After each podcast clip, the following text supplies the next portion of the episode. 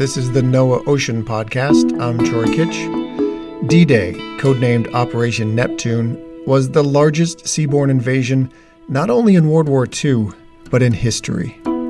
It was a massive, complex amphibious landing along the Normandy coast of France that began on June 6, 1944. Within 10 days, there were half a million troops ashore. And within three weeks, there were 2 million. All told, D Day marked the start of the liberation of German occupied France and later Western Europe, and laid the foundations of the Allied victory on the Western Front. But what most people don't know is that ocean tides played a crucial role in the initial phase of the invasion. Joining us by phone today to tell us the story of D Day from the perspective of the science of tides and tide predictions is Greg Dusek. Greg is a physical oceanographer and senior scientist at the Center for Operational Oceanographic Products and Services, or COOPS. That's the Tides and Currents Office of the National Ocean Service. Greg, what sort of conditions were the Allies looking for as they planned the invasion of Normandy?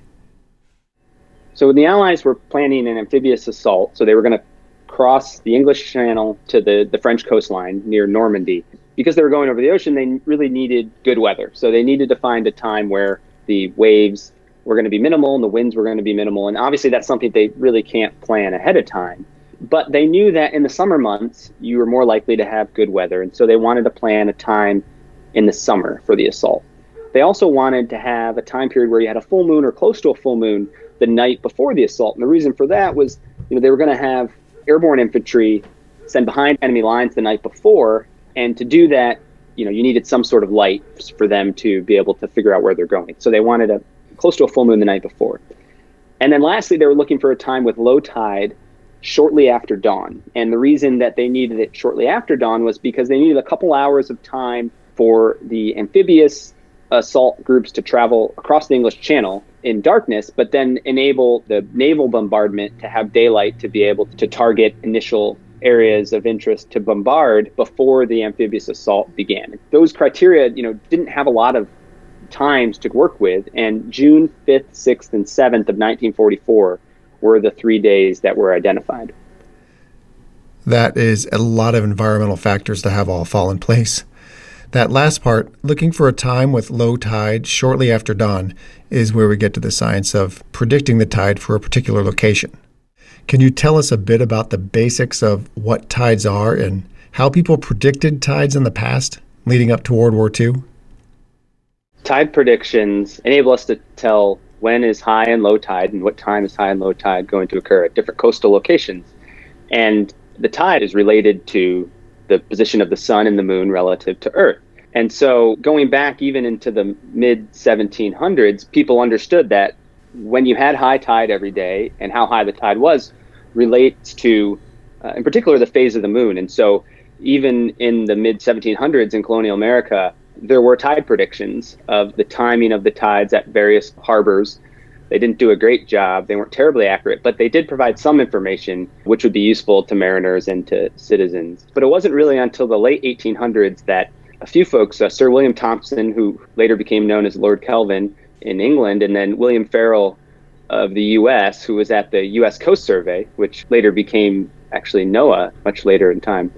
They were the kind of the first ones to figure out that if we go and collect observations, so we went and measure, you know, go measure the water level for a month at a time at a certain location, you could then figure out what frequencies make up the tide, what are known as tidal constituents. And if you knew those tidal constituents at a particular location, then you could use that information to generate tide predictions or very specific water levels and times of the tide at a certain location, even months or years into the future. So, how were tide predictions calculated once this was figured out in the late 1800s? Understanding that there were these specific frequencies that related to the tides, these tidal constituents, you could recreate those mechanically. So, you could have these different gears and pulleys represent specific frequencies and then use them what's known as a tide machine to basically you put in the constituents and that tide machine would spit out a tidal curve telling you exactly the times and water levels associated with certain tidal constituents some of the first tide machines were created in the late 1800s and in the us really kind of the best tide machine that was really ever created uh, was finished in about 1912.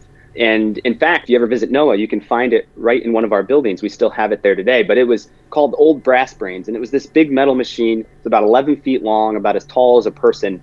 And people would operate that all the time, generating tide predictions from tidal constituents. And you could generate those predictions anywhere in the world as long as you had the information about the constituents. And the big thing with this machine is that it's, you know, this used to be a process that was done by hand. And so there was a quote in a, in a New York Times article Uh, when the machine was first put out where they say, you know, the machine turns out in 10 to 15 hours the work that would keep a mere human calculator busy for six months. so, you know, we used to have human calculators, and it would take about six months for them to do, you know, one set of tide predictions, and now we could do it in maybe a day or so. I'm still not clear on the idea of tidal constituents. So, tidal constituents are specific frequencies that represent the position of the moon and the sun relative to the earth and how that influences water level. And so, you can calculate the tide with, uh, you know, not too many tidal constituents, maybe 20 or 30. Uh, the tide machines of the time could do it uh, could solve about 37 tidal constituents, which is usually more than enough to get a really accurate prediction. But there are uh, several hundred known constituents, um, and then we can solve for today if needed. How many of these mechanical tide machines did the Allies have during the war? There were a number of these tide machines by the time World War II rolled around. Uh, we had one in the United States. There were two in the United Kingdom. Pretty much every maritime nation at that point had some sort of tide machine to enable them to generate tide predictions. But because we only had three really primary machines within the uh, Allied nations, it was really important to keep them safe. So in the UK, for instance, they had these two machines, which they had in two different locations, because they were really afraid of the Germans figuring out where the machines were and then firebombing them to destroy them, because they would have been a high value target. So the location was a closely held secret, and they really tried to keep them hidden. If they lost both of them, that could be a huge implication on the war effort. So it was really important to keep the machines safe. And this leads us back to planning for the D Day invasion. What were some of the challenges of predicting the tides along the Normandy coast where the Allies planned to land? So the tide range around the Normandy beaches was 20 feet.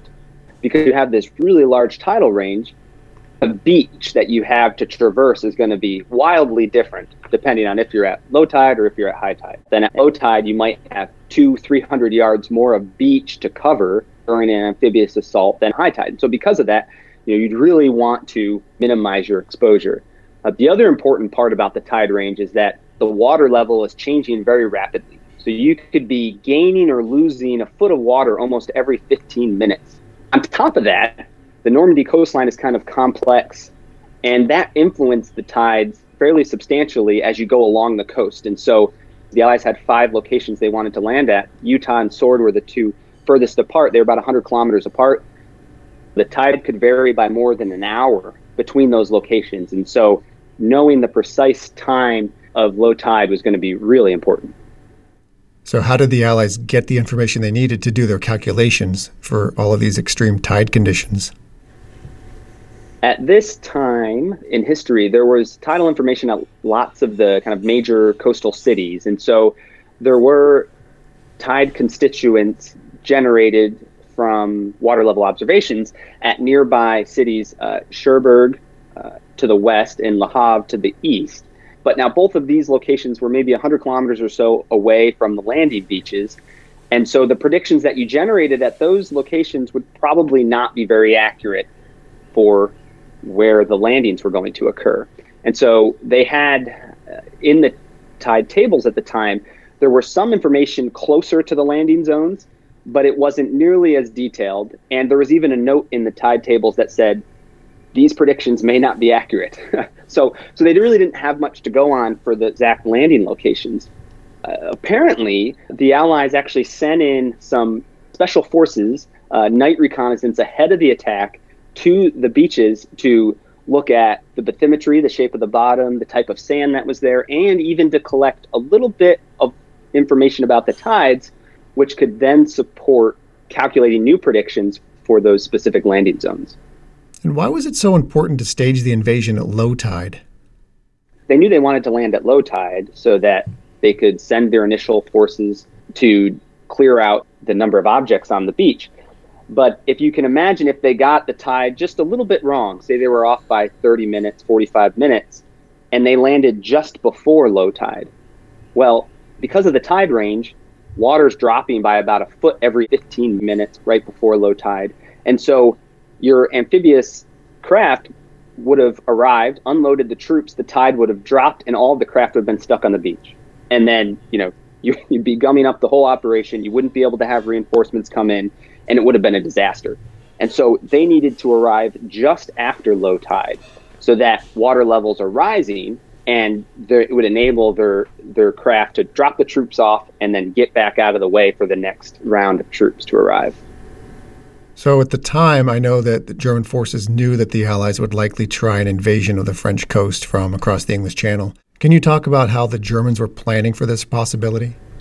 The Germans and General Rommel were really expecting the Allies to attack at high tide because at low tide, there would be maybe two, three hundred yards of beach that the amphibious forces would have to traverse, leaving them exposed for an extended period of time. And so, because of that, Rommel had all of these obstacles placed along the beach, uh, millions of obstacles along the French and Belgian coastlines. And so, they were convinced that an attack would happen at high tide. Now, the Allies saw these obstacles and decided that a high tide attack wouldn't be possible, and that instead they would have to plan their attack at low tide, giving their their initial troops a chance to move obstacles out of the way, blow up obstacles, and clear a path for kind of the heavy infantry and tanks and things like that that would follow the initial attack.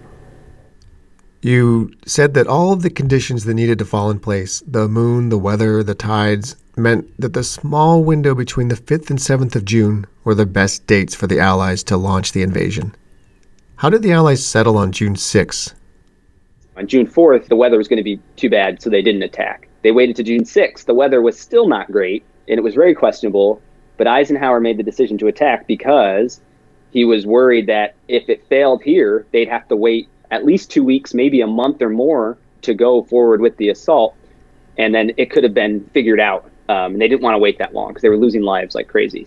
Even though the weather was rough getting across the channel, it actually worked in our favor because Rommel, because the weather wasn't any good, and because it was low tide at first light, and he was anticipating a high tide assault. He was actually not even in Berlin. He was visiting his wife for her birthday somewhere else, and so wasn't prepared even for the assault at all. So we, we actually caught them off guard by choosing to attack that day. Well, the invasion, of course, succeeded. So, among all the factors that led to the success, I guess that means that the Allies got the tide predictions right for the Normandy coast on June 6, 1944, right? So later on, um, people went back and using computers and using hydrodynamic models, reran a simulation to look at how accurate the predictions were, you know, around the Normandy coastline for the assault, and found them to be really quite accurate. You know, using a mechanical machine and data collected from a few hours in a midget submarine or something was almost as accurate as we can determine today. I would say anecdotally, in our office, we've looked at a lot of historic predictions going back to the late 1800s, early 1900s, and compared them to what we can find today with modern instruments and, and modern computers, and are always amazed at just how accurate, you know, what people were able to figure out with really minimal amounts of information and technology, and could get pretty darn close to, to what we can measure today with all the technology we have. Okay, from your perspective as an oceanographer at NOAA's Tides and Currents office, what's your takeaway from the D Day invasion? One of the important things to think about with this is that the tides really were one of the pivotal roles with one of the most important days of human history. And I think it shows just how important it is to really understand our natural environment and to be able to make predictions about the natural environment it seems simple in terms of just the rise and fall of the water level due to the tides. It's actually quite complex. It can take a lot of work to figure out and can be important to understand for a whole range of reasons. Oh, it's truly a remarkable story. I'm curious how you discovered the historical role of tide predictions for the invasion of Normandy. Our former chief scientist of National Ocean Service, Bruce Parker, was really on the forefront of tide prediction and tide analysis when he was here at NOAA and did a lot of research into tide history. He wrote a book a number of years ago, The Power of the Sea, uh, where he goes into a, a lot of the story and some other interesting historical facts about the tide and about the ocean. He's been a great source for this kind of historical research. I imagine tide prediction in the 21st century has come quite a long way from the old brass brains machine the U.S. used back in the day. Today, we have the benefit of having a lot more data. You know, instead of maybe collecting information about the water level a couple times a day or for like a few days or for a few months, you know, we have instruments that measure water level every six minutes for years and years. And so we can take that time series and run it in a computer and take four, five, six years of data or more, run it through a computer and figure out very precisely what the tidal constituents are for a particular location, and then generate tide predictions from those constituents again every six minutes at a very high level of accuracy going out years into the future. And from a time standpoint, you know, we can do that in a matter of minutes. Whereas before, you know, even after the tide machine was created, it was taking people days to generate these predictions. So we've we've advanced quite a bit. What are some of the reasons that we need such detailed information about water levels today? So the importance of tides and currents for NOAA and for the nation really comes down to a couple of things. One is safe and efficient marine navigation. So if you're pulling in a, a large commercial vessel or Navy warship, you need to know precisely when low and high tide are going to be and how high it's going to be so that you know you're not going to run aground or run into a bridge or things like that. On top of that, tide predictions are really important to things like high tide flooding. And so, you know, one of the benefits of being able to predict the tide really well means that we can figure out what days you're likely to see flooding in certain locations. And so, it's really important for public safety, for providing awareness regarding potential hazards. And so, tide predictions is something we know how to do really well, uh, but it remains something really important for a wide range of uses. Thanks, Greg, for joining us today. That was Greg Dusek, a physical oceanographer and senior scientist at the Center for Operational Oceanographic Products and Services, or COOPS, the Tides and Currents Office of the National Ocean Service. And that's all for this episode. If you like what you hear, please head to iTunes and leave us a rating. It'll really help more people find our show. And head to oceanservice.noaa.gov or check your podcast app for our show notes for links. And be sure to subscribe to the NOAA Ocean Podcast so you don't miss any episodes.